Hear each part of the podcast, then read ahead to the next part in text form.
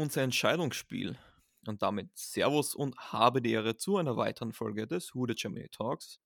Ich bin der Jules. Wir haben Woche 18, letzte Woche in der Regular Season der NFL und es könnte nicht spannender sein und ich muss zugeben, das ist fast zu viel Spannung für mich alleine. Deswegen bin ich auch nicht alleine. An meiner Seite heute der Phil. Servus. Guten Tag, freut mich hier zu sein zur vielleicht, aber nicht hoffentlich letzten äh, ja, Warm-up dieser Saison. Ja, ähm, du wirkst ja relativ entspannt. Also ich muss sagen, bei mir die Spannung, die positive Spannung ähm, baut sich schon langsam auf. Ähm, die Saints, wir sind in Woche 18 und wir haben noch äh, Chance auf die Playoffs. Hätte man sich vor der Saison wahrscheinlich viele nicht gedacht. Ähm, aber ja, so ist es gekommen. Es geht gegen den Erzrivalen, ähm, gegen die Atlanta Falcons. Ähm, könnte nicht schöner sein. Ähm, wie das Ganze dann aussieht, was genau passieren muss, damit die in die Playoffs kommen, das erklären wir dann nochmal zum Schluss. Ähm, aber ja, bevor wir starten, ähm, wie immer das Übliche, ihr wollt News zu den Saints haben, äh, checkt unsere Social Media Kanäle aus. Ähm, da verpasst ihr nichts. Auch unseren WhatsApp-Chat jetzt neu. Ähm, macht von Woche zu Woche mehr äh, Spaß. Wird auch einen Live-Ticker geben auf WhatsApp. Darüber, äh, darum werde ich mich kümmern. Ähm, weil es gibt gleichzeitig zum Saints-Spiel ein zweites wichtiges Spiel. Und da erfahrt ihr dann quasi über den Chat alles, was ihr brauchen müsst. Ähm, und ihr sagt, ey, ich habe ich, ich halte das alleine nicht aus, ich brauche da wen zum Reden, kein Problem. Sonntag gibt es eine Watch Party ähm, wieder auf Discord. Ähm, ich werde sicherlich dabei sein. Ähm, Bene ist, glaube ich, auch dabei. Ich glaube, diesmal sind die Chancen gut, dass ich auch dabei bin. Zu dem Spiel gebe ich mir die Ehre. Wir waren ja schon fast zweistellig teilweise. Ähm, ziemlich cool, es werden immer mehr Leute. Macht auch immer mehr Spaß, je mehr man ist natürlich. Ähm, schaut auch da vorbei. Egal, ob, ob eingefleischter Saints-Fan oder Football-Neuling, es ist vollkommen egal. Es geht nur darum, dass man zusammen Football schaut und hoffentlich diese Woche eine gute Zeit hat. Ähm, es geht, wie gesagt, es geht alles oder nichts. Ähm, man spielt gegen die Falcons und man kann gleich vorweg sagen, die Falcons werden uns nichts schenken. Ich habe heute kurz mit Alex von den Atlanta Falcons Germany gesprochen gehabt. An dieser Stelle Grüße raus an unsere Kollegen. Und habe ich ihn gefragt, ob er uns jetzt die Suppe versalzen möchte. Und er meinte, das ist der kleine, für, für die Falcons, die sind schon draußen. Das ist deren Super Bowl. Ähm, den Erzrivalen jetzt nochmal rauskicken aus den Playoffs. Ähm, da gleich meine erste Frage.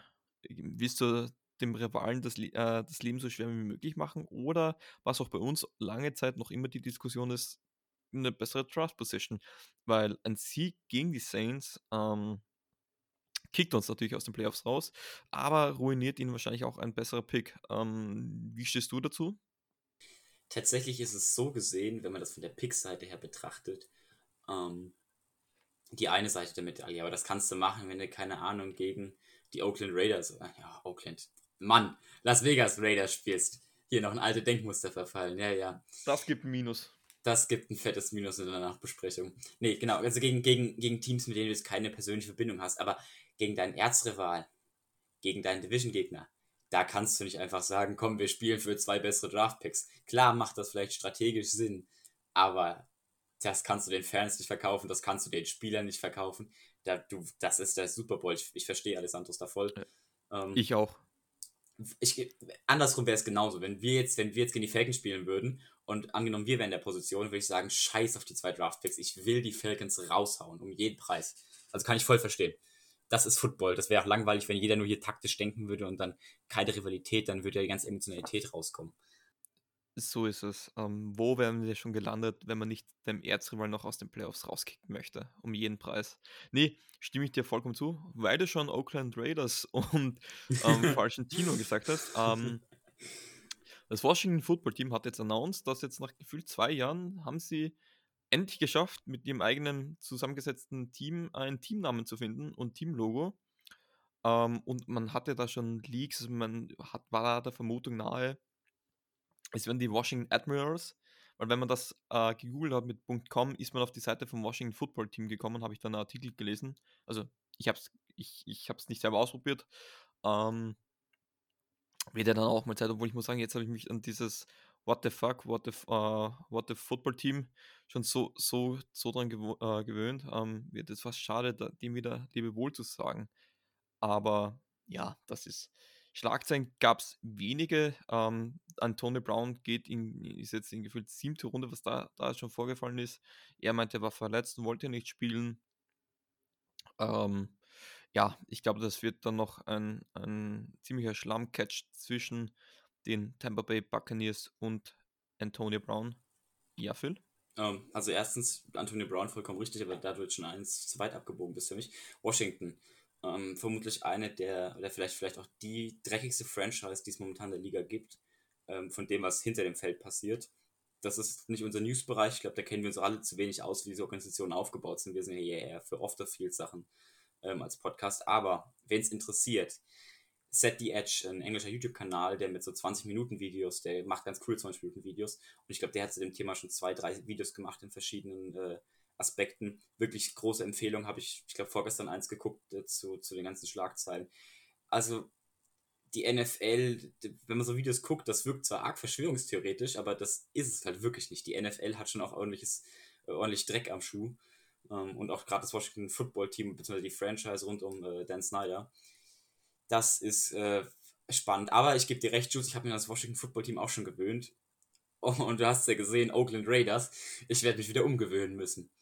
Äh, dementsprechend mal abwarten. Aber Washington Admirals, muss ich zugeben, finde ich, find ich nicht so cool. Ich fand, äh, ich glaube, die hatten irgendwas mit Fuchs oder Rotfuchs ja, oder so. Red, Red Foxes oder, ja, oder genau, Red, fand, Wolves, das, Red Wolves. Ja, Red, Red Wolves. Fand ich viel cooler. Muss ich ganz ehrlich sagen. Ja. Tiernamen, aber jetzt auch mal ganz kurz ehrlich. Ich finde Tiernamen, Saints natürlich die Ausnahme, finde ich immer besser.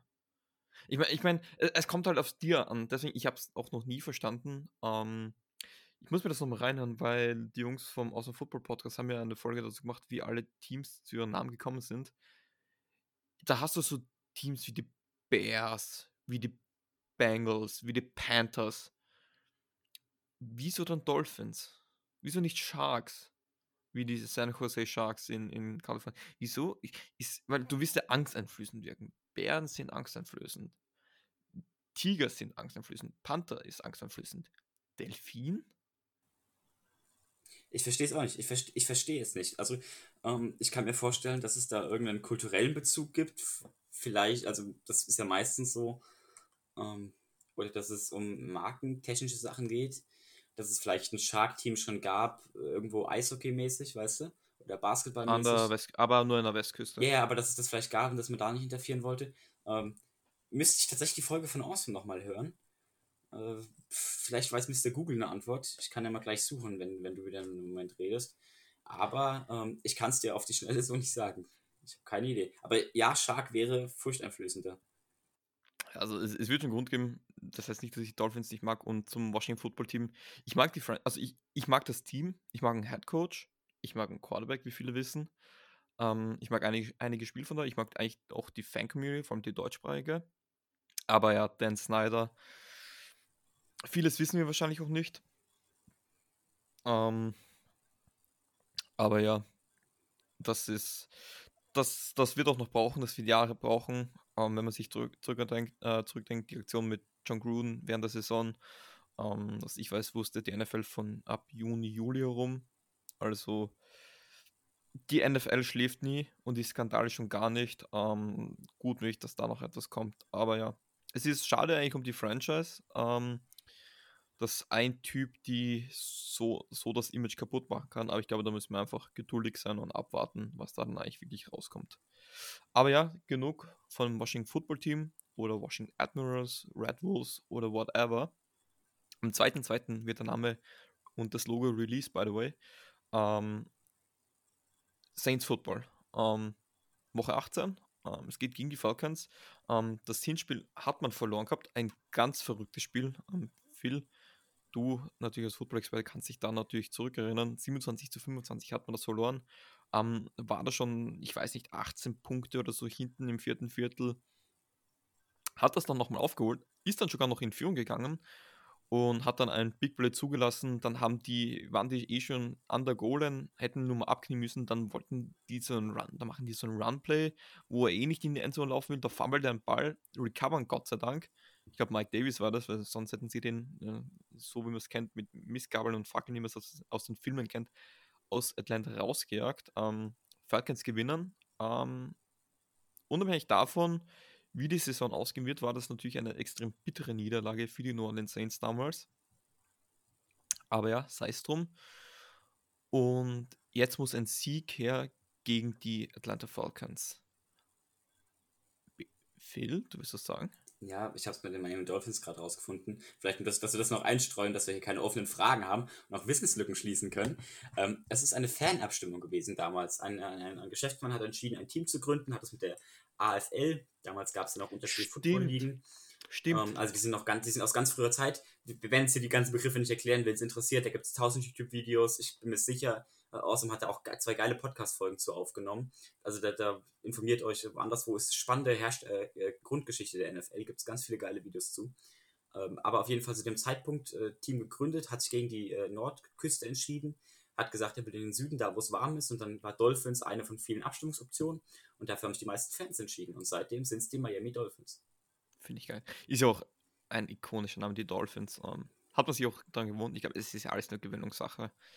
Aber ja, ähm, so jetzt habe ich vergessen, wo ich war. Genau, ähm, Sieg gegen die Falcons. Ähm, wenn man sich anschaut, was ist bei den Falcons ähm, bisher so passiert. Also die Falcons stehen momentan bei 7 und 9, sind momentan dritter Platz in der NFC South, äh, haben jetzt letzte Woche gegen die Buffalo Bills eine 15 zu 29 Niederlage ein, einstecken müssen. Ähm, ich weiß nicht, du hast wahrscheinlich das Spiel nicht gesehen oder nur so über die Red Zone, was mir aufgefallen ist. Ähm, viele, unter Anführungsstrichen, unnötige Strafen, aber die Defense, vor allem die Golden Defense, hat wirklich lange gut gehalten gegen die Buffalo Bills. Ähm, noch mit Ryan, da war irgendeine Aktion, da hat er einen Touchdown erzielt gehabt und dann, das war nicht mal ansatzweise Taunting oder so, oder hat gar nicht mal mit dem Verteidiger geredet, er hat, glaube ich, nur mit sich selber irgendwie geredet gehabt, gibt er 15 Jahre Strafe ähm, für einen extra Punkt. Das war lächerlich. Ja, und dann war es doch kein Touchdown, das heißt, die 15 Yards gingen nochmal zurück. Also, das war halt wirklich eine sehr schwere Fehlinterpretation. Ich weiß auch nicht, was da genau vorgefallen ist, dass es kein Touchdown mehr war, aber haben eigentlich nicht schlecht ausgesehen gegen die Buffalo Bills. Und davon auf gar keinen Fall, also das kann man jetzt schon sagen, die Atlanta Falcons darf man auf gar keinen Fall unterschätzen. Vor allem nicht, ähm, weil es auch ein direkter Division Rival ist. Und ja, sie stehen bei 7 und 9. Ähm, hatten so einen Zeitpunkt, ähm, eh um Zeitpunkt, wo sie gegen die Saints gewonnen haben, wo es eigentlich gar nicht mal so schlecht gelaufen ist, ähm, haben sie, glaube ich, fünf Siege aus, aus sieben Partien rausge äh, rausgeholt, nur knapp gegen die Carolina Panthers, verloren nur knapp gegen das Washington Football Team. Ähm, war halt auch so eine Lions-Geschichte, dass ähm, mit Ausnahme von, von, also es ist interessant, sie können so gut spielen, aber teilweise, teilweise wenn sie verlieren, dann sind es deutliche Niederlagen. Also gegen Patriots zu 0, äh, gegen die Cowboys 3 zu 43, ähm, gegen die Bucks, okay, Bucks ist da doch ein besseres Team. Und, und aber sie wurden nie wirklich ab. Aber es, es, war nie so, dass sie wirklich in ein Loch gefallen sind. Es war mal es war immer so ein Hoch und dann wieder runter, hoch und runter. Es war immer so ein Auf und Ab, Talfahrt der Gefühle. Ähm, wie ist so deine grundlegende Einschätzung zu den Atlanta Falcons? Ähm, um das vielleicht mal ganz vorne wegzubringen, wir haben keinen Raum für Fehler. Das ist jetzt, das ist jetzt Super Bowl. Also von daher bedeutet das, äh, unterschätzen ist schon dreimal nicht drin, weil wir können es nicht ausbügeln, wir können keinen Fehler ausbügeln. Und du hast alles schon angesprochen. Ähm, die Atlanta Falcons sind tendenziell nie zu unterschätzen, weil sie A, Division Rival sind und B, diese Saison 7 und 9, am Anfang der Saison kamen sie mir schlechter vor. Äh, aber es, du hast gesagt, sie haben so ein Auf und Ab und sie sind, sie sind, sie fahren irgendwie so unterm Radar, aber sie sind auch kein komplett schlechtes Team. Also sie gehören nicht zur Spitze, das ist ganz klar, deswegen sind sie auch nicht in den Playoffs und spielen da auch nicht mit. Oder spielen nicht mit um die Playoffs. Aber sie sind konstant. Ich meine, wir haben es hier. Sie haben die 26. Overall Offense und die 24. Overall Defense. Das ist nicht perfekt, aber sie haben zum Beispiel eine bessere Offense als wir. Ähm, ist jetzt heuer keine Kunst, muss man ja, dazu sagen. Ja, das, das ist auch wahr, wobei es gibt anscheinend noch drei Teams, die schlechter sind offensiv als wir. Das ist auch spannend. Naja, gut. Äh, Sei es drum. Aber du hast, wie gesagt, eigentlich schon gesagt, wir dürfen uns nicht einlullen lassen, dass wir bei den Buchmachern vielleicht Favorit sind oder dass wir äh, den besseren Record haben. Das Spiel ist, wird, wird knapp, bin ich fest davon überzeugt. Es wird emotional, es wird wichtig. Also, ich meine, dass es wichtig ist, und das muss man, glaube ich, nicht nochmal hervorheben. Ich glaube, das sollte jedem, der die Tabelle sieht, relativ selbstredend sein, dass wir von nun an äh, Win or Get Eliminated spielen. Dementsprechend, ja, nicht unterschätzen. Wir haben keinen Raum für Fehler. Absolut, es ist so einfach. Ähm, jetzt, jetzt, zu den Saints kommen ein bisschen später. Ähm, ja, du sagst es, also was beim was den Falcons momentan wirklich fehlt, ist Konstanz. Ähm, sie schaffen es nicht, ihre Leistung konstant zu bringen. Das ist halt immer der letzte Schritt, der, fehlt, äh, der, der fehlt als Franchise. Sie haben das Talent auf jeden Fall, auch ohne Julio Jones, auch mit einem, sag mal, etwas älteren äh, Matt Ryan.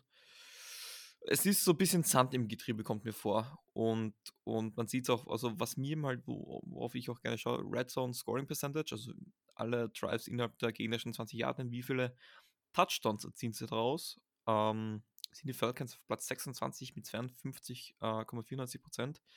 Das ist halt, da lässt man halt Chancen liegen und die können dir dann halt in einem knappen Spiel das Genick brechen. Und also wenn man sich die Saints jetzt anschaut, ja, wir sind selten in der Red Zone, aber wenn, ähm, scoren wir 61,22%, ist immer in Platz 12. Und dass unsere Defense phänomenal ist, ähm, Red Zone Defense müssen wir nicht sagen, lassen nur 41,86% der Red Zone Drives ähm, einen Touchdown zu. Platz 1 in der Liga. Ähm, und ich glaube, das ist, was es den Falcons dann noch am meisten fehlt. Ähm, die Konstanz. Weil sie laufen gar nicht mal so schlecht. Also sie laufen von viel. Also da sind sie auf Platz 5 der Rush Play Percentage. Ähm, ja, es ist halt, sie laufen noch ähm, bisschen so wie die Saints, viel laufen, aber nicht wirklich effizient.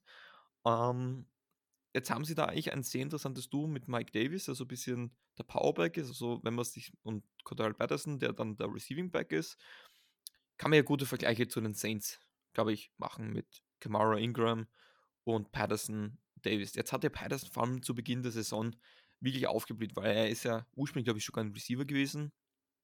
Damals noch bei den Bears, wenn ich mich nicht täusche. Ähm, jetzt ist Running Back umgestellt. Ähm, wir reden ja oft von solchen hm, Hybrid-Positions in der Defense, dass mal diese, diese Linebacker-Safety-Spieler ähm, sind ja da, wie ein Isaiah Simmons zum Beispiel, ja da relativ beliebt. Gibt es jetzt in der Offense auch langsam, wie im halt Taysom ist da, glaube ich, die Ausnahme, aber so Spieler, so, die sowohl Receiver als auch Running Back spielen. Ja, wir haben ja selber mit Ty Montgomery eigentlich einen Running Back, der als Receiver gelistet ist. Ähm, kann ich dir vorstellen, dass auch das die Zukunft sein wird, weil das Patterson funktionieren kann, auch am Boden, hat er durchaus gezeigt. Das ist absolut die Zukunft. Ich meine, wir haben es wir vorgelebt und du hast den Namen schon genannt, Taysom Hill. Das ist halt offensive Superwaffe vorgelebt. Ähm, die, dass man Running Backs im Passing Game einbinden kann und Wide Receiver im Running Game, das, da kamen vorher schon ein, zwei Leute auf die Idee. Also wir haben, wir haben das Rad nicht erfunden, sagen wir so. Aber ich glaube, dass wir mit Taysom Hill äh, gerade 2016, 2017, ich glaube 2016 nicht, aber 2017, äh, ganz, ganz klar gezeigt haben, wie der Weg geht. Und ja, schau dir die College Running Backs an, die müssen alle fangen können. Alvin Kamara ist ein Dual Threat im, im Sinne von Run und Pass. Ein CMC kann Bälle fangen. Ein Saquon Barkley, wenn er fit ist, kann Bälle fangen, äh, wenn er auf dem Feld steht. Also ja, ich bin absolut der Meinung, dass das in beide Richtungen geht. Und wir sehen auch immer mehr diese Jet Sweeps, diese ähm, Wide Receiver Motions, die man benutzt, um den Wide Receiver ins Feld zu bringen. In die Debo Samuels ist da, glaube ich, das perfekte Beispiel. Hat die meisten ja, Rushing Touchdowns genau bei den 49ers. Genau, da wäre ich jetzt als nächstes drauf gekommen. Debo Samuels ähm, zeigt ganz klar, dass man Wide Receivers auch Matchups kreieren kann, indem man ihnen den Ball einfach hinter der LOS gibt. Und wir sehen, dass du halt auch mit, mit Wide Receivers aus Slot Positions gut spielen kannst. Also gut, das ist kein Geheimnis, aber aus Slot Positions, Positions aus Titan Positionen und aus Halfback Positionen. Fragt mal Cooper Cup bei den LA Rams, äh, wie oft der schon im Backfield gestartet ist und so gegen einen Linebacker ein vorteilhaftes Matchup hatte. Also die NFL experimentiert tatsächlich da, aber das ist die NFL, die Teams experimentieren da tatsächlich herum mit den einzelnen, die Spieler eigentlich aus ihrer eigentlichen Rolle rausnehmen und sie in neue stecken und ihnen A, so zwei Rollen geben und sie unberechenbarer machen und B, ihnen so individuell Vorteile geben zu können, basierend auf dem Matchup. Ich denke, dass das die Zukunft ist. Man wird immer wieder einen Weg probieren zu finden, wie man sich einen Vorteil verschaffen kann. Und es hat sich gezeigt, Debo Samuel ist, spielt eine richtig gute Saison. Cooper Cup spielt eine super Saison, Coral Patterson spielt eine gute Saison und eine sehr gute Saison für seine Verhältnisse. Ich denke, es hat sich ganz klar gezeigt, dass das äh, der Trend ist und auch, dass das Effizienz ist. Noch ein Spieler oder noch ein Receiver, den man auf dem Backfield sieht und vor allem jetzt die letzten Wochen und Monate gut spielt, Armand Russell Brown. ähm, Touchdown gegen die Cardinals, war ja auch aus dem Backfield raus, wenn ich mich nicht täusche. Ähm, ja, die Liga wird immer dynamischer. Gegen die, muss sich gegen die. Seahawks war es doch dieser, war es doch dieser äh, Draw-Spielzug Oder- über 20 Ja, Yards. das, das war, das war glaube ich, und ja, genau, der hatte jetzt auch Rushing Yards. Ähm, ich weiß gar nicht, ob er schon einen Rushing Touchdown hat. Ja, hat er. Das war gegen die Seahawks. Hat er. Ja, genau. Und ich weiß, nee, das war ein Receiving Touchdown gegen die Cardinals. Ähm, schön gelaufen. Ähm, und nee, ähm, das kann durchaus die Zukunft sein. Ähm, wird doch interessant zu sehen sein, wie das die Teams weiter verfolgen werden. Aber ja, Patterson ist definitiv interessant. Ich glaube, das Projekt hat funktioniert. Er geht jetzt in Free Agency. Hat aber auch selber gemeint, ähm, er war jetzt schon bei so, in so, äh, bei so vielen Teams. Ähm, und das war jetzt sein bestes Jahr. Und wieso sollte er nicht seine restliche Karriere in Atlanta verbringen? Muss ich sagen, finde ich cool. Ähm, ich glaube, er passt da gut rein. Ähm, vor allem irgendwann dort muss es auch mal oder wird es einen neuen Quarterback geben, einfach weil das, das, ähm, die Zeit bleibt nicht stehen und auch Matt Ryan muss dann irgendwann mal ähm, die Schuhe an den Nagel hängen. Und wenn du dann einen Rookie Quarterback hast, ähm, da, hast du zwei, da brauchst du zwei Freunde. Das ist der Tight End und das ist natür natürlich so ein Running Back, den du gut, auf den du gut Checkdowns werfen kannst. Schaut man sich an, wie Drew Brees die letzten Jahre gespielt hat, der ist gemütlich durch seine Progression übers Feld gegangen und hat gewusst, es ist nicht da, hat gewusst, der Running Back in, der, in den Flats ist offen. Und dann hast du mit einem Typen wie Kamara, aber auch Patterson, CMC, die ganzen Typen, die holen dir da auch nochmal 5 Yards raus. Und 5 Yards sind in, der, sind in der NFL schon verdammt viel. Ähm, deswegen kann ich mir das so gut vorstellen. Ist es auch, die Falcons sind meiner Meinung nach auf einem sehr guten Weg eig- eigentlich. Die Defense performt immer besser. Äh, H. Terrell muss man nicht reden, was der für eine Saison heuer abliefert. Ähm, es schaut nicht alles so schlecht aus bei den Falcons. Das muss man auch ehrlich anerkennen. Es braucht halt Zeit und das ist mal die Sache. Es, du brauchst doch Konstanz. Ähm, das ist das Einzige, was es noch braucht. Ähm, ja, ähm, ist definitiv interessant zu sehen. Ähm, wo es bei den Falcons dafür irgendwie gar nicht so richtig lauf, läuft, aus irgendeinem Grund. Ähm, das ist ähm, das Passing Game. Es ist durchschnittlich, also es ist bei Gott nicht schlecht. Aber die Falcons sind ja bekannt dafür, dass sie halt eigentlich diese Pass-Heavy Offense waren. Also mit, mit da hast du mit, mit ähm, Matt Ryan, damals noch Julio Jones. Natürlich, Julio Jones ist weg, Calvin Ridley hat ähm, aufgrund ähm, Mentalprobleme eine Auszeit genommen von der NFL. Da ist jetzt auch die News, dass er sich wohl nach einer neuen Franchise umschaut. Also er plant zumindest ein Comeback. Würde ich ihm zumindest gönnen, dass er diesen Schritt auch nochmal aufs Feld schafft. Das wünschen wir ihm, glaube ich, alle. Und, und ja, es ist, es ist bei Gott nicht schlecht, aber es ist ihm halt jetzt auch nicht grandios. Glaubst du, gibt es da noch eine Zukunft mit Matt Ryan oder muss man sich auch schon heuer überlegen, ähm, den Quarterback zu holen? Ich hatte, ich hatte letztes Jahr schon gesagt, dass es vielleicht sinnvoll ist, im Draft auf Quarterback zu gehen. Ähm, klar, Kyle Pitts war, eine super, war ein super Draft-Pick. Äh, der ist, ich glaube, wie viele Jahre ist der davon entfernt, den Rekord ist zu brechen? paar Jahren, er, kann, Äh. er hat die Chance, für, Ja, genau, der Punkt dir, 50 Yards. ich, 50 Yards, nee, also no- 49 Yards und er hat den Rekord, ähm, hat er von Ditkas? Ditkas, den, den, den Thailand hier, Ja, von den Bears. für die meisten äh, Yards von einem Rookie Genau, Talent. genau, ja. Gut, der, der Rookie Talent damals 1961 hat auch nur 14 Spiele. Ähm, also ist das nochmal beeindruckender von ihm als von Pitts über äh, 18. Aber es- sei es drum. Auf jeden Fall Kyle Pitts, guter Pick damals gewesen. Ich habe damals schon gesagt, auf Quarterback gehen. Ähm, ich denke, dass Quarterback jetzt über die nächsten Jahre noch ein größerer Need wird. Matt Ryan spielt weiterhin nicht schlecht. Man merkt halt, solche Quarterbacks, Matt Ryan kann was, Matty Ice ist gut, äh, ist kein Drew Brees, aber ist definitiv ein guter Quarterback, hat Spielerfahrung, äh, hat die Konstanz über die Jahre. Der kann auch mit einem schlechteren Körper noch performen, aber man merkt halt, dass es zunehmend. Du willst was sagen, Jules, direkt, oder? Nee, ähm, eine Frage, natürlich, dass sie über den Zenit von seiner 2016er Saison ist, das ist klar, aber wie gut kann Matt Ryan noch spielen, deiner Meinung nach? Das ist, das, das ist jetzt die spannende Frage. Das Surrounding-Feld ist halt wirklich nicht so stark. So. Mit dem, mit dem Supporting Cast gewinnst du halt keinen Ring mehr. Und bis sie den aufgebaut haben, sind halt nochmal zwei Jahre ins Land gezogen. Sind wir ehrlich, das wird noch ein bisschen dauern. So. Wird, in, wird mit Ryan in zwei Jahren, der wird, jetzt bis, der wird immer weiter decreasen. Der wird jetzt nicht stärker werden. Das, glaube ich, sind wir uns auch einig. Ich denke, jetzt ist er noch gut genug, um oben mitzuspielen. Ich denke, jetzt könnte man absolut noch von Matt Ryan verlangen, dass er oben mitspielt, wenn er ein bisschen mehr Handoffs noch geben könnte und sich auf seine Defense verlassen könnte, deutlich mehr. Ich meine, sie stehen 7 und 9. Wenn man sich anschaut, was die für Running Backs und was die für Receiver haben, da ist kein krass großer Name dabei. Äh, Kyle Pitts und Gage, das ist halt, yo, das ist halt Mittelmaß. Das zeigt halt auch schon wieder, wie gut Matty Ice halt wirklich ist, dass er halt auch wirklich, dass es halt schafft, trotzdem noch ordentlich dazustehen. Ähm, aber wenn du mich fragst, ja, es wird Zeit nach einem neuen Quarterback, weil du halt einfach einen jüngeren brauchst. Matt Ryan ist nicht schlecht. Matt Ryan wird auch noch über die nächsten drei Jahre besser sein als jeden Rookie, den du vermutlich bekommen kannst. Aber Matt Ryan wird halt auch nur noch fünf Jahre maximal auf einem Niveau spielen können, auf mhm. dem man, auf, auf dem es halt wirklich sinnvoll ist. Er ist leider nicht Tom Brady. Ich glaube, es gibt keinen zweiten Quarterback außer Tom Brady. Und sobald die Quarterbacks ja gut, Matt Ryan wird vermutlich nicht mehr sein, wird vermutlich nicht mehr der nächste Brady. Ähm, selbst wenn, vor dem habe ich auch nicht so viel Angst, wenn er mit der 40 noch spielt. Aber der wird, wenn die Quarterbacks in ihre 40er zugehen, werden, werden ihre Karrieren sich irgendwann auch, werden ihre Karrieren irgendwann beendet werden. Und ich glaube, Matt Ryan ist mittlerweile 37, 38 oder so. Also der ist auch schon einen Ticken älter. Ähm, ja, ich denke, es wird Zeit. Man braucht halt einfach jetzt einen jungen Quarterback, um den man den Umbruch bauen kann. Ja, und jetzt bringe ich dir da einen ganz interessanten Namen.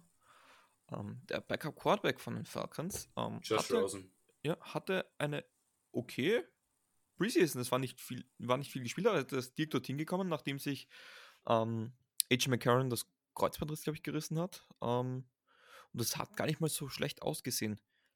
Könntest du dir, unabhängig ob es bei den Falcons ist, könntest du dir vorstellen, Josh Rosen nochmal ein Comeback in der NFL? Auch als, zumindest als Starter? Als Starter nicht. Vielleicht so Mike Lennon Backup-Typ. Das kann ich mir sehr, sehr gut vorstellen. Ähm, aber kein Starter mehr. Ich glaube, dass es da verschiedene Probleme gibt. Seine, seine, seine Saison in Arizona, Josh Rosen ist so eine Tragödie of its own, wenn man so will. Ähm, immer ein bisschen Pech gehabt, immer nicht ganz ideal, aber man muss halt auch fairerweise sagen, zumindest das, was man hört um ihn herum, Rumors, hands, hands up, wir wissen es nicht genau, aber er scheint auch ein komplizierterer Mensch zu sein ähm, mit einem relativ großen Ego, auch äh, der gern, der, der statt, statt sich, statt sich in die, in die Position zu setzen, zu sagen, ist es meine Schuld, I take the blame, ähm, halt dann auch mal Leute vorschickt und sagt, jo, deine Schuld oder so. Also halt nicht so der, der Prototyp eines Bilderbuchanführers ja, ja. ist. Ähm, nicht kein Drew Brees und kein Tom Brady halt. Ähm, ich denke nein, weil eben dafür, dafür fehlt spielerisch einiges, dafür hat er zu viele Optionen ähm, gehabt schon, die er nicht richtig nutzen konnte oder nicht richtig genutzt hat weiß es nicht. Ähm, und dafür, glaube ich, ist auch menschlich einfach nicht ganz ideal. Deswegen glaube ich nicht. Und ich weiß, das ist auch wieder Bullshit, aber ne, wobei, das, das Argument lassen wir weg, ähm, dass er, dass er bald unter, dass er unter teuren Verträgen spielt als Rookie Quarterbacks oder vermutlich spielen wird. Ja, also viel wird er nicht verlangen können. Ähm, ja, aber das. Ich, ich bin gespannt, ob er einen Sinneswandel, ähm, vielleicht kriegt er so ein bisschen den Sinneswandel, den er braucht. Aber ja, es ist schwierig. Ist wirklich schwierig. Ähm, aber ja, wird, gespannt sein. Ich, ich finde den Typ sehr interessant. Ähm, ich weiß nicht wieso, ich kann mir irgendwie vorstellen, dass das bei ihm in Atlanta irgendwie funktionieren könnte sogar.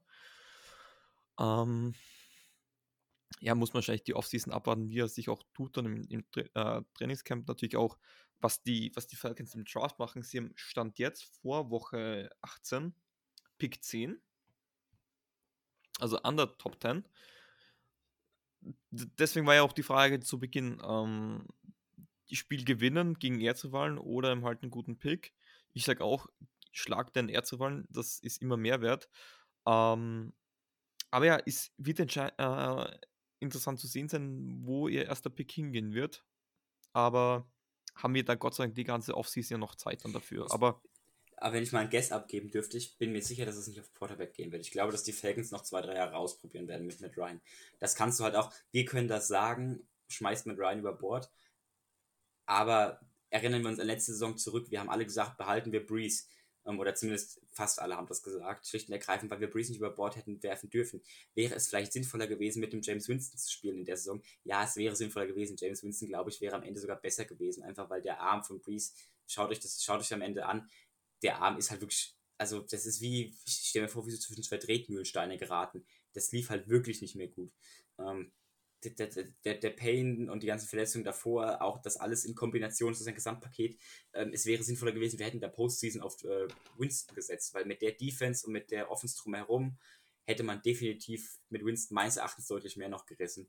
Aber deswegen, von außen lässt sich immer sagen, ja, schmeißt ihn weg, aber als Fans oder als auch als Team kannst du halt so einem altgetreuten, äh, altgedienten Veteran, der halt wirklich viel für die Franchise auch gemacht hat, Matt Ryan hat sie in den Super Bowl geführt, kannst du halt nicht sagen, jo, wir cutten dich jetzt, äh, weil wir irgendwie auf die Zukunft pokern. Wenn, der, wenn halt noch ein Quarterback da ist, der noch zwei, drei Jahre theoretisch äh, spielen könnte auf gutem Niveau. Dem, da ist man es halt dann auch schuldig, das nochmal auszuprobieren, drum herum zu bauen. Meines Erachtens. Ja, absolut. Sage ich auch so. Ähm, war bei Breeze ziemlich ähnlich, aber Coach-Status, den, den kannst du. Ja, es war nicht schlecht, äh, nicht nur schlecht gespielt, er hat, aber das war ihm halt die Aggressivität und es ist über die Pass-Offense halt wenig gegangen. Case Surprise, ähm, ein Jahr später läuft wenig besser. Ähm, obwohl, ich muss, ich muss wirklich sagen, ähm, das Spiel gegen die Panthers, das ist jetzt nicht zwingend ein Lob an die Pass-Offense. Es war besser, aber ich, ich muss wirklich sagen, die Pass-Offense war da sogar noch das Bessere bei den Saints als die Run-Offense gegen die Panthers. Aber ich hätte eh gesagt, wir kommen dann langsam mal zu den Saints, noch abschließend zu den Atlanta Falcons. Was für ein Team erwartest du am Sonntag? Von den Falcons? Ja. Tja, ist die Frage. Also gegen die Bills, gegen die Bills waren sie definitiv nicht schlecht können wir ganz, können wir ganz ehrlich so sagen, hast du ja auch schon angeschnitten. Ähm, sie haben es gut geschlagen. Man muss dazu auch fairerweise halt ehrlich anbringen, dass Josh Allen an dem Tag auch einige dumme Fehler gemacht hat als Quarterback und echt die, die, die, Falcons auch noch im Spiel gehalten hat, zum Zeitpunkt, wo man die Falcons, wo die Bills durch ein paar weniger Fehler die, die Falcons entscheidend hätten vom Tellerrand drängen können. Ähm, wir Saints sind jetzt aber auch kein fehlerfreies Team über die Saison. Ich glaube, dass Fehler machen über die Saison, dass wir sehr viele Fehler gemacht haben. Und ich glaube auch nicht, dass wir gegen die Falcons schlagartig keine mehr machen werden. Die Kunst ist es halt weniger Fehler zu machen, aber wenn wir beim Keys of Victory nochmal zukommen. Ähm, ich denke, dass wir ein stabiles Team erwarten werden, das uns auf Augenhöhe begegnen wird. Also ich glaube nicht, dass ähm, wir überrollt werden oder wir die überrollen. Ich glaube, dass wir eine Siegeschance haben. Dazu kommen, wie gesagt, später noch. Und ich glaube auch, dass, dass wir wirklich Favorit sind aber es wird ein knappes Spiel, es wird ein enges Spiel. Ist ja auch typisch ähm, für ein Division Game. Ist immer das Schöne. Es kann vor allem Saints gegen Falcons, das kann in beide Richtungen so schon gehen. Mir ist es persönlich lieber, wenn es äh, uns zugute geht, aber ja, das, da müssen wir bis Sonntag abwarten. Übrigens, Spiel, haben wir noch gar nicht gesagt, 10.25 Uhr im Mercedes-Benz Stadium. Das ist nicht unser ehemaliger Superdome, nein, das ist das Stadion der Atlanta Falcons in Atlanta, Georgia. Ähm, wird übertragen auf Fox bzw. NFL Game Pass und auch in der Konferenzschaltung auf ProSieben Max. Ich glaube, das war der letzte Stand. Da gibt es eine Konferenzschaltung zwischen unserem Spiel und sogar dem Spiel Card ähm, was das Cardinals-Spiel oder, oder das, das Rams-Spiel? Ich, ich habe ich hab im Kopf das Cardinals spielen, es macht für mich nur weniger Sinn. Aber okay, sei es drum. Ähm, Wobei, nein, es muss eigentlich das Rams-Spiel sein, weil wir hatten es ja, dass die das zeitgleich spielen, dass wir es deswegen nicht wissen werden. Ja, genau, aber die Cardinals spielen auch zeitgleich und ich habe, ich meine es irgendwo gelesen zu haben. Ich kann das auch nochmal schnell nachschauen, das ist da jetzt nicht das Problem. Ähm, dass sie da überlegen, da zwischen den beiden Spielen äh, eine Konferenzschaltung zu machen. Ähm, nee, passt schon, war war vor den Rams. War vor den Rams. Ähm, und da soll es eine Konferenzschaltung geben, weil mal die beiden Spiele relativ ähm, einen Impact für fast alle Teams hat.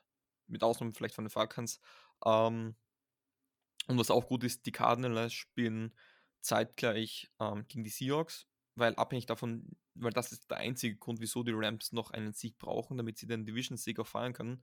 Das macht halt einen Unterschied, ob du ähm, Pick, also auf Platz 2 in der Division bist ähm, oder Platz 4, äh, Platz 5, hast du schon mal kein, Auswärts äh, kein Heimspiel und ist dann auch schon mal etwas ungut. Aber ja, das ist noch alles Zukunftsmusik.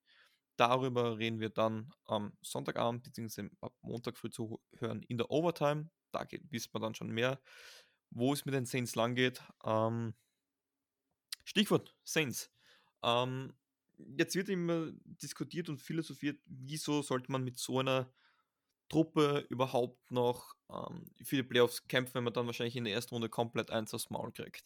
Ähm, ja, sollten in die Playoffs kommen, ist die Chance, dass es so kommt, sehr hoch. Aber es muss nicht sein. Also, Ähm, das ist doch jetzt Ja. keine Frage, das ist doch jetzt eigentlich keine Frage mehr. Also vor sechs, sieben Wochen habe ich auch als Fraktion gehört, hm, vielleicht lieber tanken, aber wenn du so spät in der Saison noch die Chance hast, in die Playoffs zu kommen, dann fängst du nicht an zu tanken.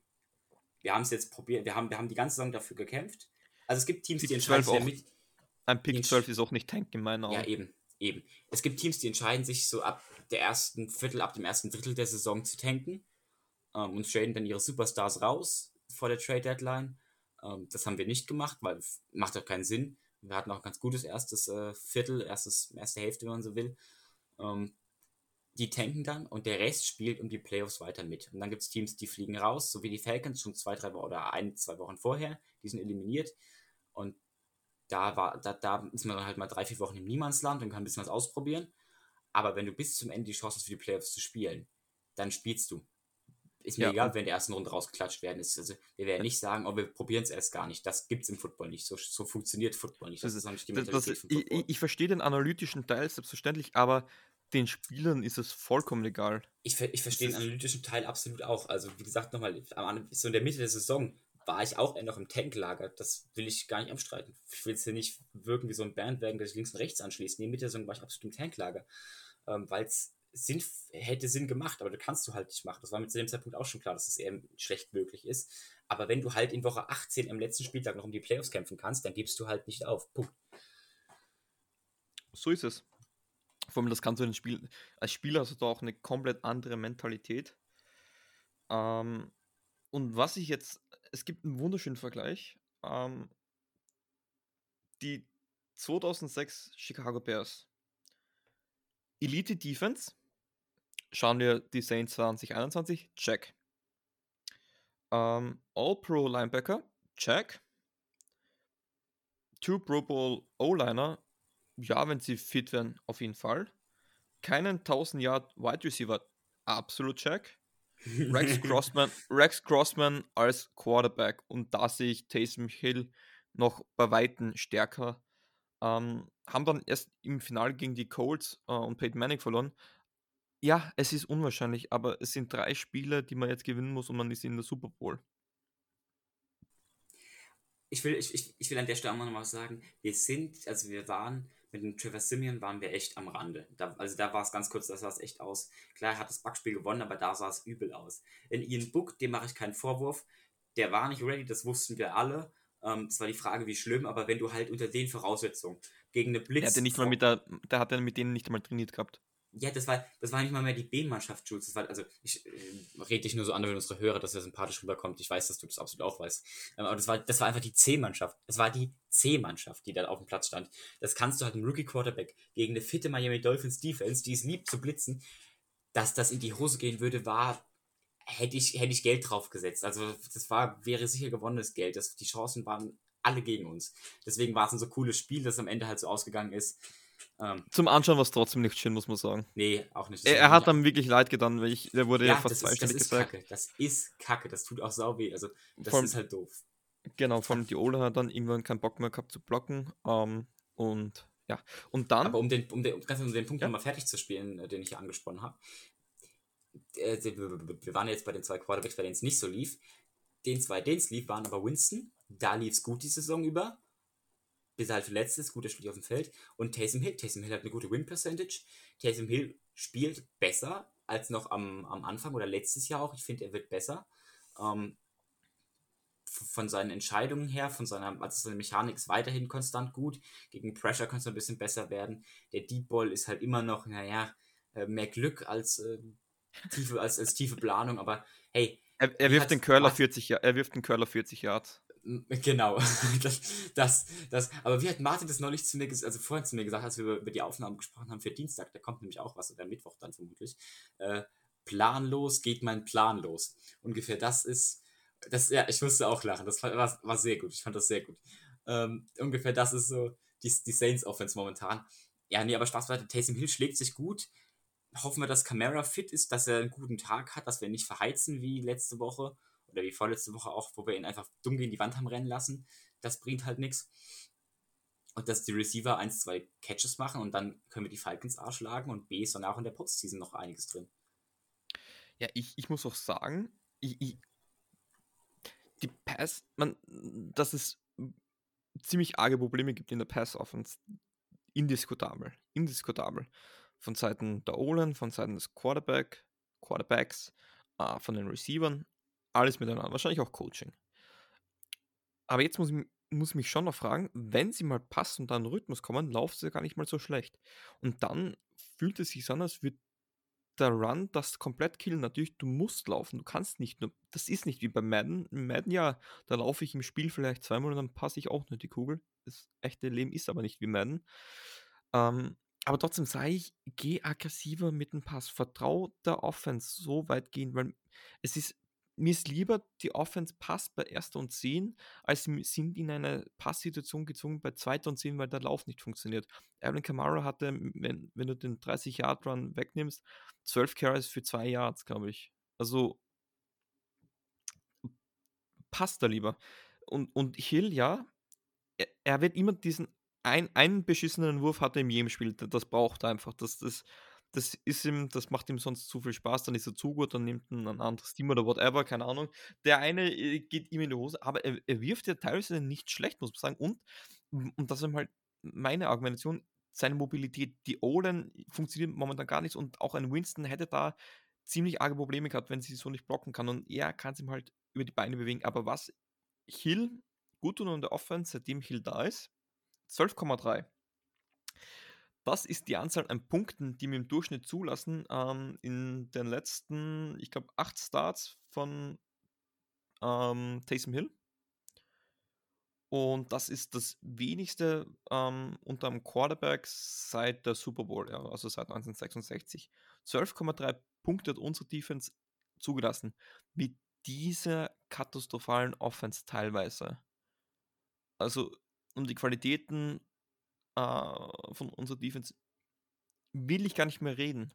Top 3 Minimum. Und ich sehe es eigentlich ziemlich weit oben davon, weil habe so eine, hab so eine, also uns Defense kann man meiner Meinung nach nicht mal mit den Jahren 2018 zu 17 vergleichen oder auch zu, zu 19.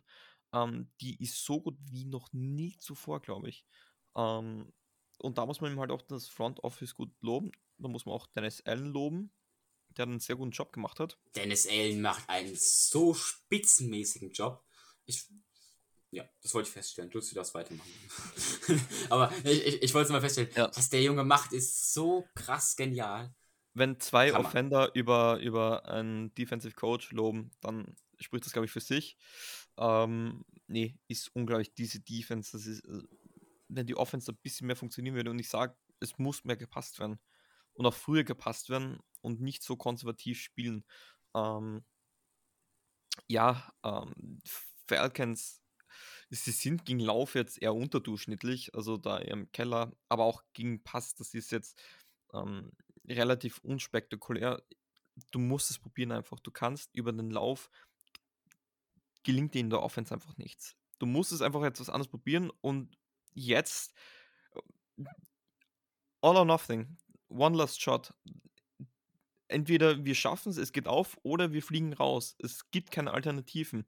Aber ich finde, so wie es jetzt weitergegangen ist, kann es einfach nicht weitergehen. Nicht gegen die Falcons. Ähm, da, wir laufen so schlecht. Also, es ist wirklich schlimm anzuschauen.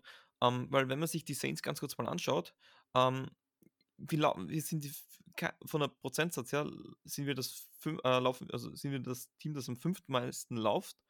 Ähm, und haben Average von 3,9 pro Lauf. Das ist Platz 28 in der Liga. Und, und laufen aber top, im Top 5 Niveau und haben aber ein Average von 3,9 und das ist halt eine absolute Katastrophe. Und das killt dich dann. Weißt du, wenn du wenig laufst und schlecht laufst, ist egal, dann hast du eine gute Pass-Offense. Aber viel laufen und, und ineffizient, da, das ist eben halt das, das ist wirklich ganz, ganz, ganz, ganz schlecht. Also, um die Saints Offense zusammenfassen, zusammenzufassen, viel laufen, wenig also, laufen, viel laufen genau. für wenig. Viel laufen für wenig, wenig passen für wenig passen, äh, für wenig Yards. Also, ähm, naja. Ideal sieht anders aus, gebe ich dir absolut recht, Jules. Ja, aber es ist ja nicht alles so schlecht, muss man muss man dazu sagen. Es ist nicht alles schlecht, ähm, natürlich die Defense. Ähm, die Saints, ähm, ich hätte gesagt, schauen wir mal kurz auf den Injury Report. Ähm, boah, ja. Ähm, Ryan Ramchick ist von der Injury Reserve List wieder unten. Ah, von der Injury Reserve, von der Covid-Liste unten. Hat jetzt auch schon Limited trainiert gehabt. Ähm, ich schaue jetzt gerade, die Saints sind ja immer die spätesten mit dem Freitagsreport. Ja, er ist schon da. Ähm, ist, hat wieder Limited trainiert, ist fraglich. Genauso fraglich ist Marcus Davenport, aber der hat die letzten Wochen gespielt und, und hat jetzt Gott sei Dank am Freitag zumindest Limited gehabt, diesmal eine Knöchelverletzung. Ähm, ist fraglich. Out für Spiel ist wieder Terran Armstead, ähm, Bradley Roby und PG Williams. Das heißt, zwei Cornerbacks. Ähm, wir können es erwarten, dass Paulson Debo viele Snaps sehen wird. Ähm, und PG Williams, wir haben es letztens in der Overtime besprochen gehabt, spielt eigentlich eine gute Saison. PG Williams dafür als Backup, Nickel, äh, Nickel Corner oder Safety, macht einen guten Job. Und zur Tiefe ist vor allem zum Ende der Saison, ähm, Saison hin halt wichtig. Ähm, ja, ähm, schauen wir weiter. Drake Smith wird spielen. Ähm, Ty Montgomery wird spielen. Taze Mill natürlich wird spielen.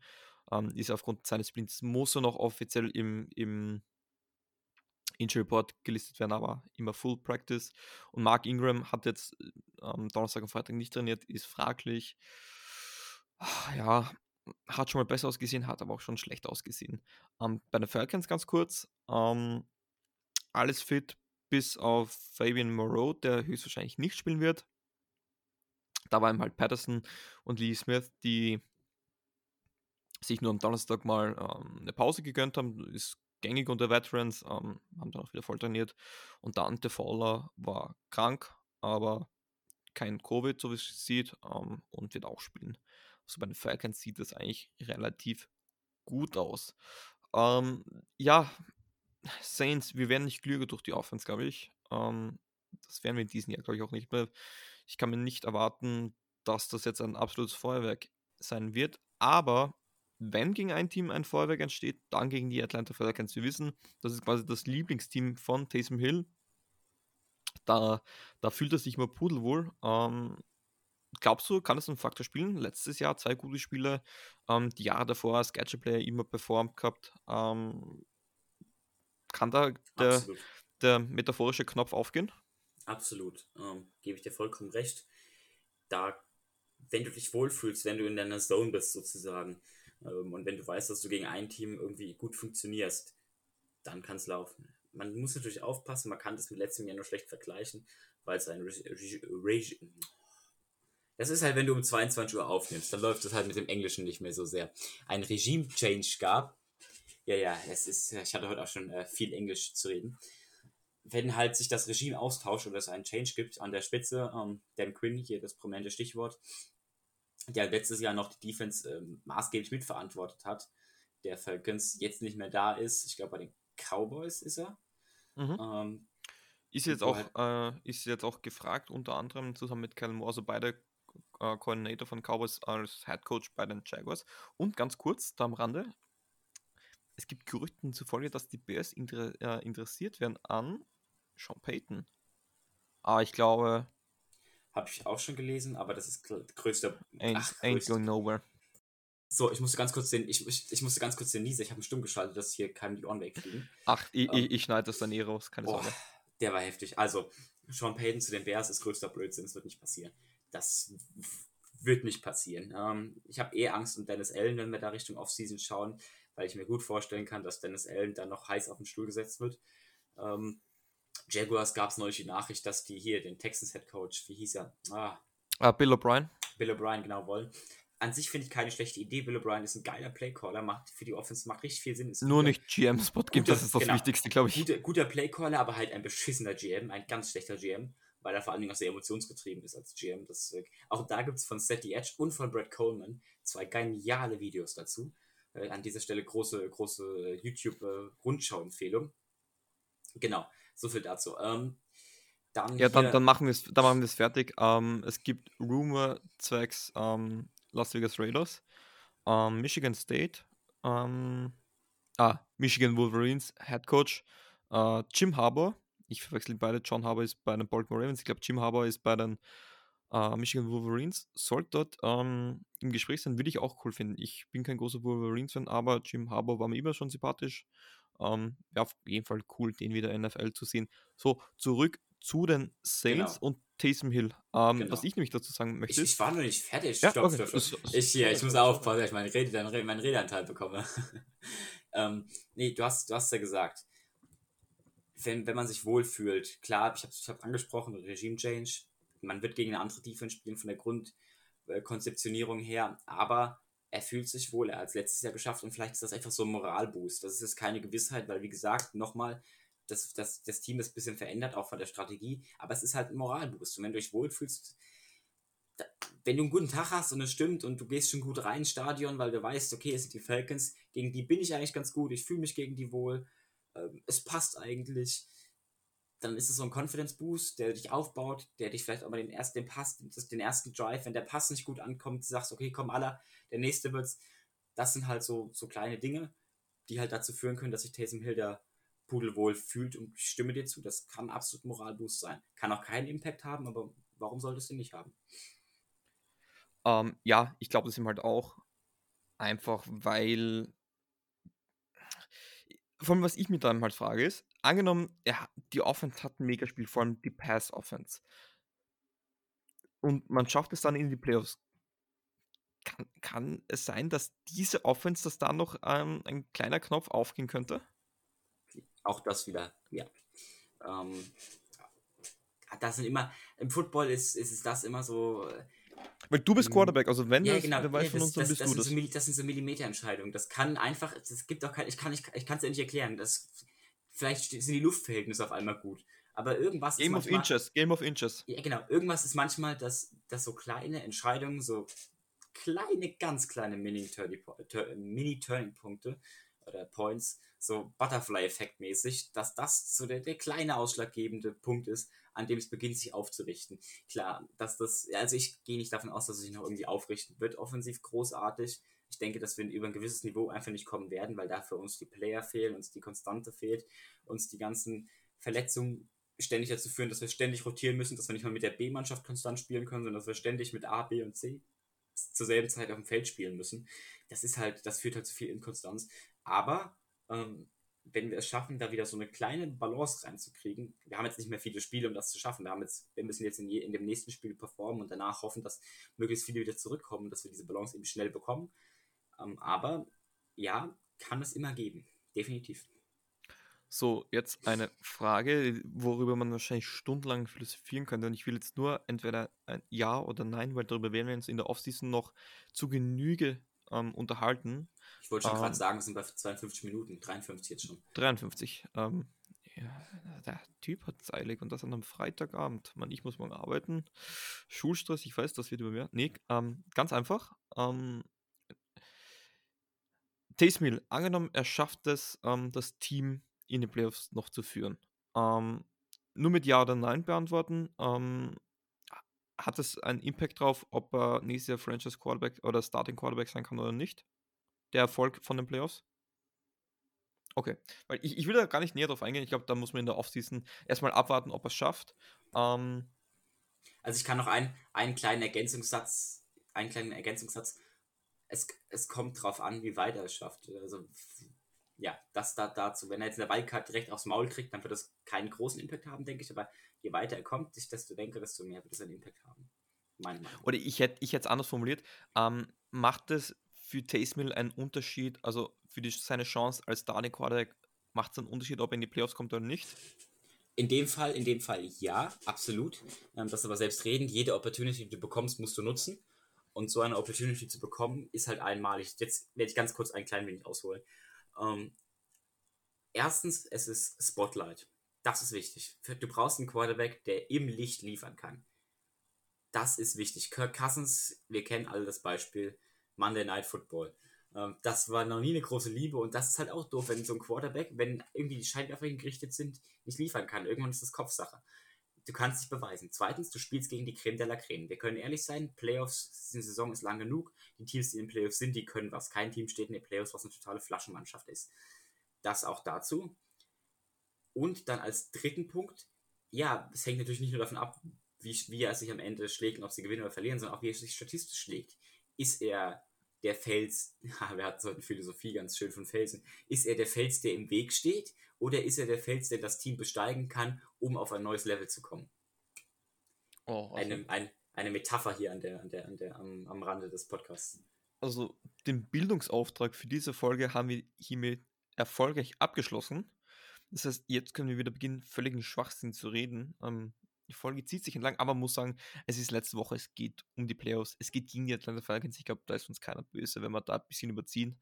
Ähm, weil es ist, es ist, es gibt trotzdem so viel auch zu diskutieren, glaube ich. Ähm, obwohl es eh jede Woche das gleiche ist. Ähm, ein Spieler, über den ich jetzt noch kurz reden möchte, Marcus Davenport. Ganz kurz, für die, die es interessiert hat, weil ich es gerade nochmal offen gemacht habe, weil ich es äh, gedownloadet habe, Jean-Paul Sartre, äh, toller französischer Philosoph, einfach mal lesen, für die die es jetzt wirklich interessiert hat. An der Stelle Bildungsauftrag erfüllt, Schutz bitte mal weiter. Jean-Paul Sartre kann man keiner, glaube ich. So auf einem Level mit Jean-Jacques Rousseau. ähm, das war jetzt kurz mein Flex. Ähm, nee, ähm, Marcus Davenport, ähm, immer, also der hat, ich finde, zwei Sachen ist bei dem immer konstant. Erstens, er ist nicht im, oder er ist konstant am Injury Report. Und wenn am Feld ist, liefert er. Ähm, jetzt wird er wahrscheinlich spielen wieder gegen die Falcons. Gute Idee oder schlechte Idee? Weil die Saison ist lang. Ich, ich sage auch gleich, wieso ich jetzt diese Frage stelle. Ähm, die Saison ist lang. Ähm, die Spieler haben ähm, ihre Wehwehchen. Und Marcus Davenport, würdest du jetzt sagen, sollte man den jetzt die Woche Pause gönnen? In der Hoffnung für die Playoffs, dass er dann fitter ist? Gleichzeitig, du weißt, du hast, du bist besetzt, du hast natürlich Cam Jordan, der jetzt richtig in Fahrt kommt und Cam Jordan, ähm, Matt Ryan, das ist ja auch so eine Liebesgeschichte. Ich glaube, ähm, hat den 22 Mal gesackt. Ähm, kein anderer Spieler hat einen Cornerback so oft gesackt wie Cam Jordan, Matt Ryan. Ähm, also Matt Ryan wird morgen ungut schlafen und ich weiß, von wem er träumen wird. Wie gehst du damit so einem Spielern wie, wie Davenport, dem halt durchgehend angeschlagen ist? Ähm, natürlich, die Saison ist lang, jedes angeschlagen. Aber wenn er am Feld steht, liefert er auch und unsere Defense müsste liefern in den Playoffs. Kannst du den in Woche 18 dann nochmal rausnehmen? Also ich bin überzeugt davon, dass Davenport einfach nie gesund sein wird zu 100%. Ähm, deswegen gibt es da eigentlich keine 100%. Nee, ernsthaft. Cameron Jordan läuft seit drei Wochen richtig, richtig heiß. 7,56 in drei Wochen ist brutal. Wenn er es über die Saison hätte, hätte, wäre er mit weitem Abstand Sackleader. Und dann, also in drei Spielen 7,5, 6 ist eine richtig, richtig ordentliche Anzahl. Ähm, aber ich denke, wenn man ihm das Leben leichter machen will, gerade gegen die Atlanta Falcons, das wie gesagt, wir hatten es gerade eben bei Taysom Hill, er fühlt sich wohl, das funktioniert immer, da sind gute Grundvoraussetzungen, dann Davenport aufs Feld schicken, weil dann kann man jemanden, auch wenn Davenport nicht bei 100% ist, aber wie gesagt, das wird es eh nie sein, das kann halt einen Impact machen und Cameron Jordan helfen. Und das kann halt wieder Davenport helfen. Und man muss Davenport, glaube ich, nicht voll belasten im Spiel, das ist nicht notwendig, aber man kann ihn, also ich würde ihn einsetzen, weil wenn wir es verlieren, dann ist er nämlich, dann hat die ganze, dann hat die ganze Offseason-Pause so. Und man kann halt nicht darauf spielen, also wenn wir jetzt die LA Rams wären, dann könnte man überlegen, nehmen wir ihn raus und sagen, wir verlieren vielleicht das Spiel, verlieren wir vielleicht die Division, aber kommen dafür in den Playoffs weiter. Das ist, ein, das ist eine Rechnung, die man machen kann. Aber wir haben keine Division mehr zu gewinnen und hier geht es jetzt um alles. Wir sind jetzt, wir sind basically schon am Wildcard-Wochenende, weil jetzt heißt weiter oder raus. Ähm, deswegen keine Schonung solange er nicht den AB macht, sich seine Sachen auszieht und in die Tribüne schmeißt und rausrennt, ist mir das relativ schnuppe. Unwahrscheinlich, aber nicht bei null. Also 22 startet wirklich mit dem Kracher.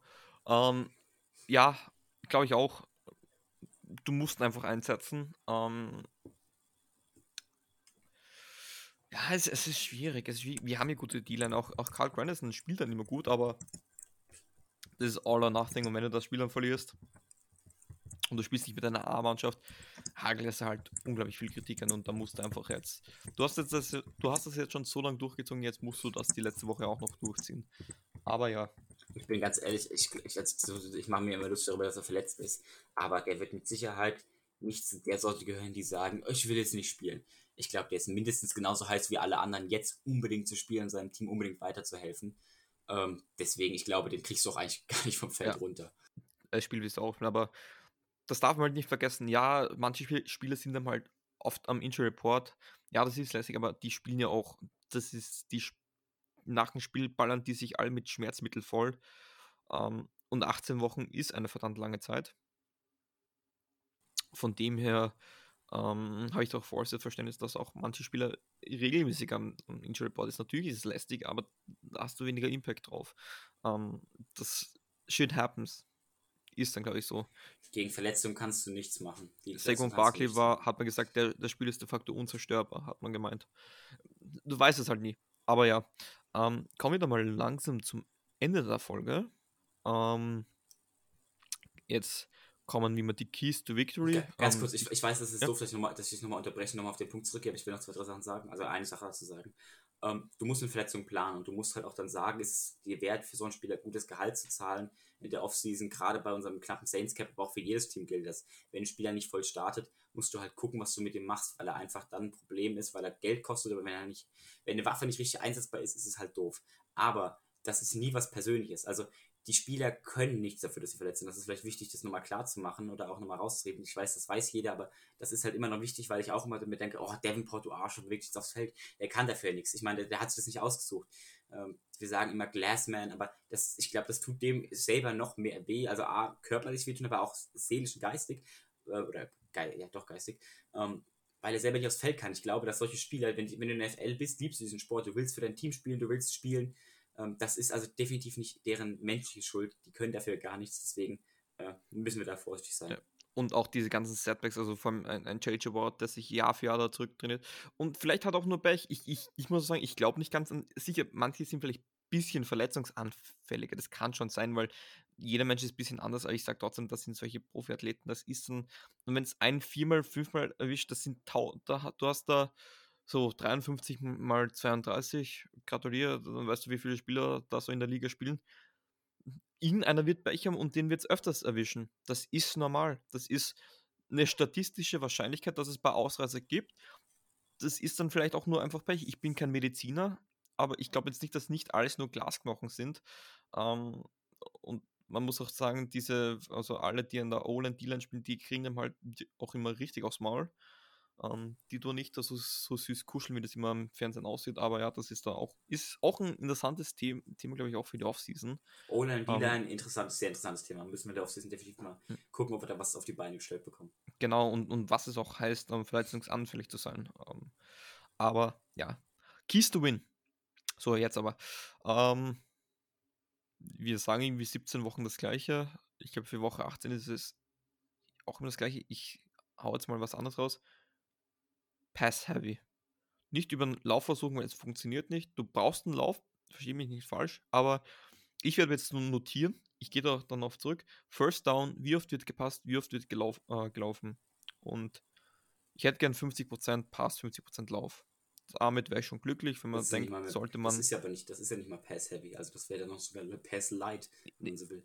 Ja, aber ja, ich denke mir, ich bin, ja, aber klar. Hm.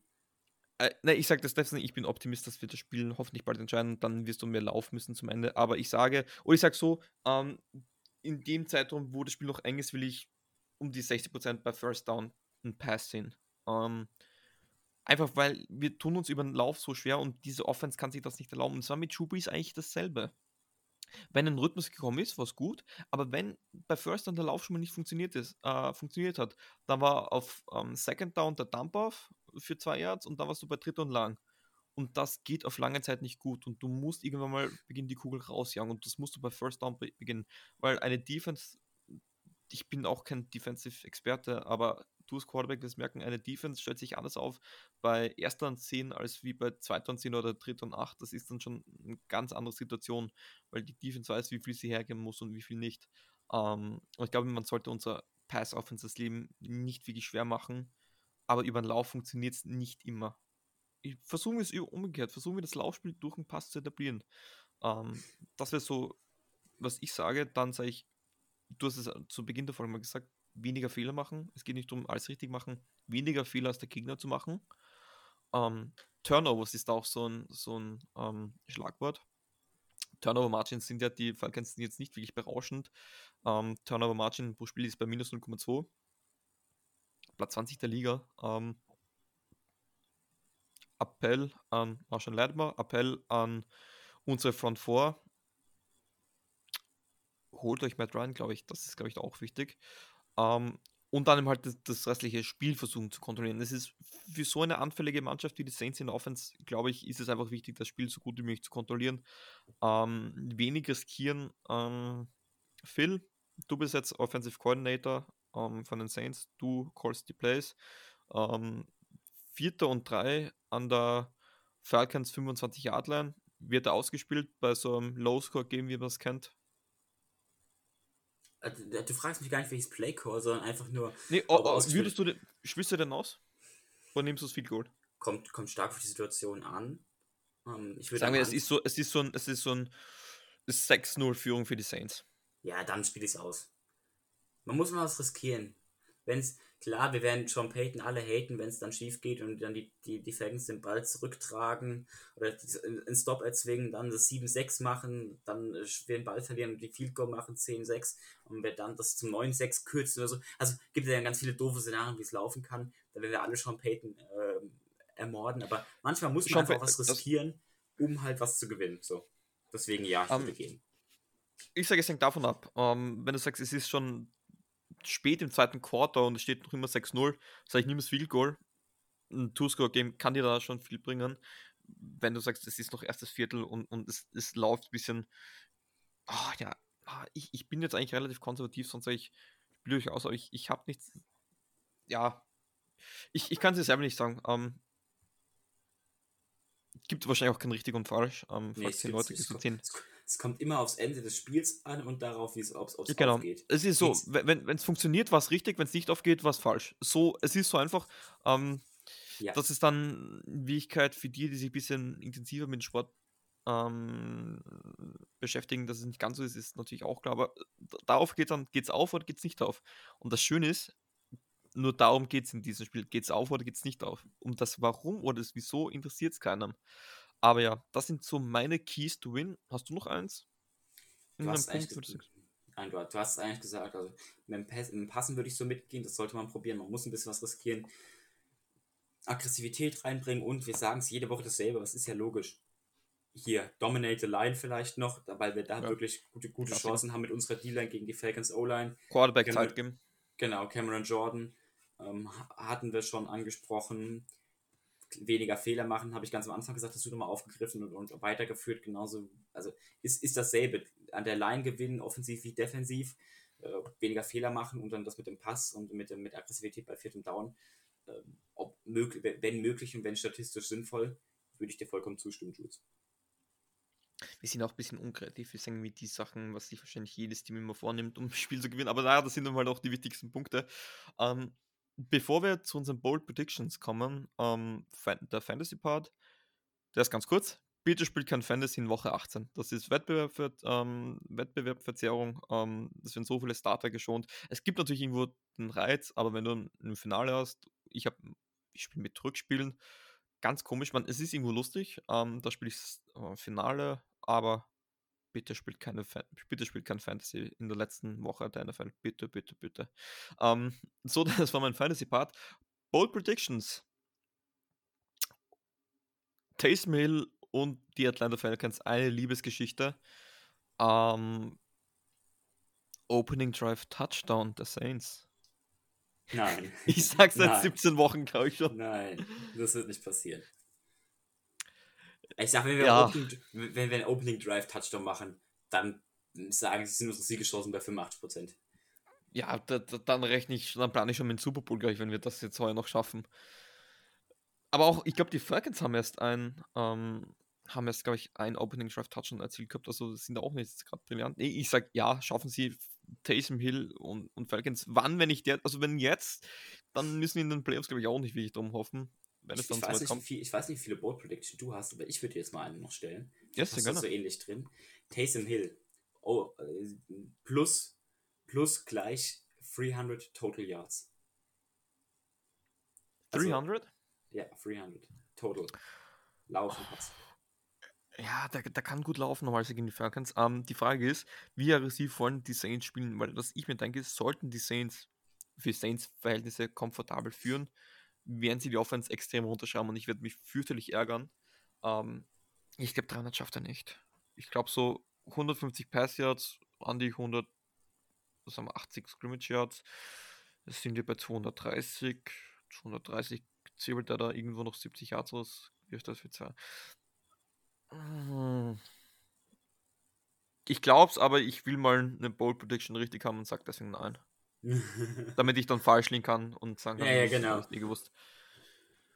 So wie bei fast allen, was ich, wenn ich, wenn ich irgendwas tippe. Also wenn ich tippe, ist es mir ganz schlecht. Also, nee, sag ich, schaff da nicht.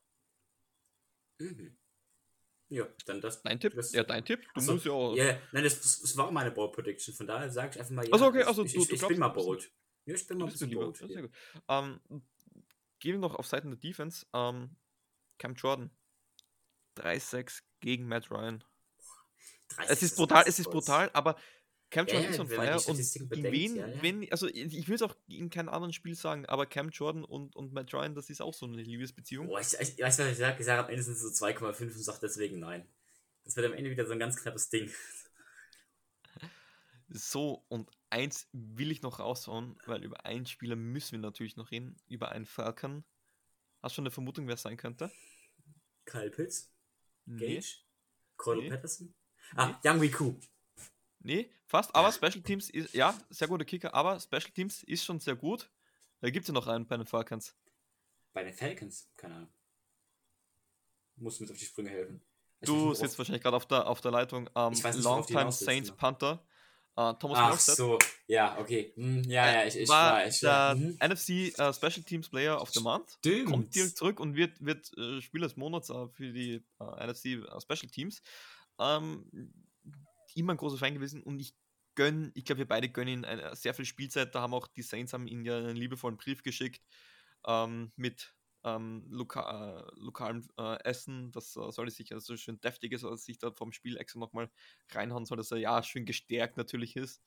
Ähm, und gönne ihm natürlich auch viel Spielzeit. Ähm, deswegen finde ich schad, eigentlich am, scha am schadesten, dass er nicht in New spielt. Dann hätte man ihm quasi nochmal die Ehre erweisen können, die er verdient hat. Er sagt ja im Herzen, ist er noch immer schwarz und gold. Wird, glaube ich, sehr ungewohnt sein, den gegen uns Panten zu sehen. Aber ich, hoffe, ich, ähm, hoffe, wir sehen ihn oft. Erstens gewöhnen wir uns dann dran und zweitens ist es, glaube ich, ein gutes Gefühl für uns. Ja, und jetzt die Prediction. Wir sehen Thomas Morstead achtmal am Feld. Achtmal? Es ist verdammt viel. Ja, okay, komm, komm, ich gehe mit. Ich sag ja. Weil es ist, weil wir sind ich kann nicht so feige sein nein, ich, ich, ich glaube es nicht, aber ich sage, ich muss es jetzt was sagen. Ja, ich glaube, äh, man sieht ihn achtmal am Feld das ist brutal viel. Ich, ich persönlich glaube es auch nicht, aber ich wollte jetzt wirklich mal so was sehr Unwahrscheinliches ra raushauen, aber es passt ihm halt auch so gut dazu. Ähm, ich persönlich glaube es nicht, aber ich muss es jetzt sagen, Thomas Mostert wird man achtmal mindestens am Feld sehen. Ähm, Kickoff, also achtmal Panten, ich weiß nicht, nee, Kickoff macht die, glaube ich, Young cool. Mhm. Mhm. Aber so, was gibt es jetzt noch zu wissen zum Spiel? Also, damit die Saints in die Playoffs kommen, ein Sieg alleine reicht nicht. Die Saints müssen gewinnen und zeitgleich, ich spiele auch um 10.25 Uhr, müssen die LA Rams die 49ers schlagen. Ist möglich.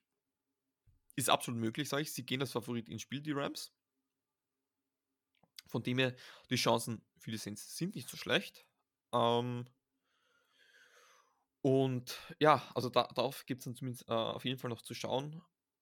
Sollten die Saints es schaffen, gibt es natürlich ähm, wie jeden Samstag die Warm-up zum ähm, Playoff-Spiel. Sollten die Saints am Samstag spielen, ähm, kann sein, dass die Folge dann sogar einen Tag früher rauskommt. Das checkt einfach Social Media ab oder auf unserem WhatsApp-Chat. Ähm, da erfährt ihr alle News. Phil hebt schon die Hand. Ich genau. hätte schon gesagt, für kommenden Dienstag oder was dann Mittwoch kommt wahrscheinlich, ähm, gibt es ein Quickie, der vielleicht auch zum Longe wird. Ähm, das wird definitiv, das wird definitiv Ja, genau, ja, ich, ich werde moderieren, also stell dich schon mal drauf ein.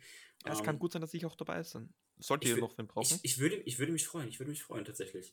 Ähm, Martin hat auf jeden Fall schon zugesagt, bei Tim, Tim auch. Also es könnte, es könnte Full House mehr, mehr oder weniger werden.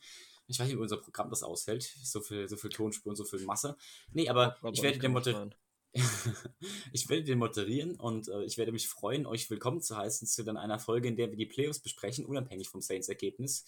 Äh, einmal AFC, einmal NFC, die Teams, deren Saison im Recap, Wir hatten das zwar kurz schon mal mit Awesome, dass wir das in der Mitte der Saison hatten, aber dann zu den Playoffs wollen wir die Matchups besprechen, die Teams nochmal besprechen und euch so den All-Around-Überblick geben über alles Mögliche, was ihr für die Playoffs wissen müsst. Genau. Um, ähm, ja, wir sind jetzt bei 1 Stunde und 15 Minuten. Um, ähm, es ist gut gelaufen. Ich glaube, alles, was es jetzt noch zu sagen gibt, ist all or nothing. Es gibt kein Tank mehr, es gibt nur Sieg und ein bisschen auf Schützenhilfe hoffen. Ich will, dass die Saints ein gutes Spiel machen. Das ist mir das Wichtigste. Egal ob Playoffs oder nicht, man will immer mit einem guten Gefühl, glaube ich, die Saison beenden. Ähm, es wird ein interessantes Spiel. Also nochmal, die Falcons, die sind heiß aufs Spiel. Ich glaube, es gibt kein Spiel, wo sie so motiviert sind wie, wie dieses seit langem. Es wird sehr schwer. Ich bin optimistisch. Wir sind, glaube ich, alle optimistisch. Ähm, und ja, äh, kommen Sonntag, 10.25 Uhr am Abend ist das Spiel. Schaut auf Discord vorbei, diskutiert mit uns mit, feiert mit uns dann mit, um so, ja, eins herum, wenn es dann hoffentlich heißt, Saints sind in der Wildcard. Ähm, kann man schon sagen, sollten sie in der Wildcard sein, spielen sie lustigerweise gegen die LA Rams. Ja, das wäre dann schon ein ordentlicher Kracher. Ähm, bis dahin bleibt dran, ähm, bleibt gesund, bleibt positiv gestimmt, das schaffen wir. Ähm, die Chancen ist auf jeden Fall da.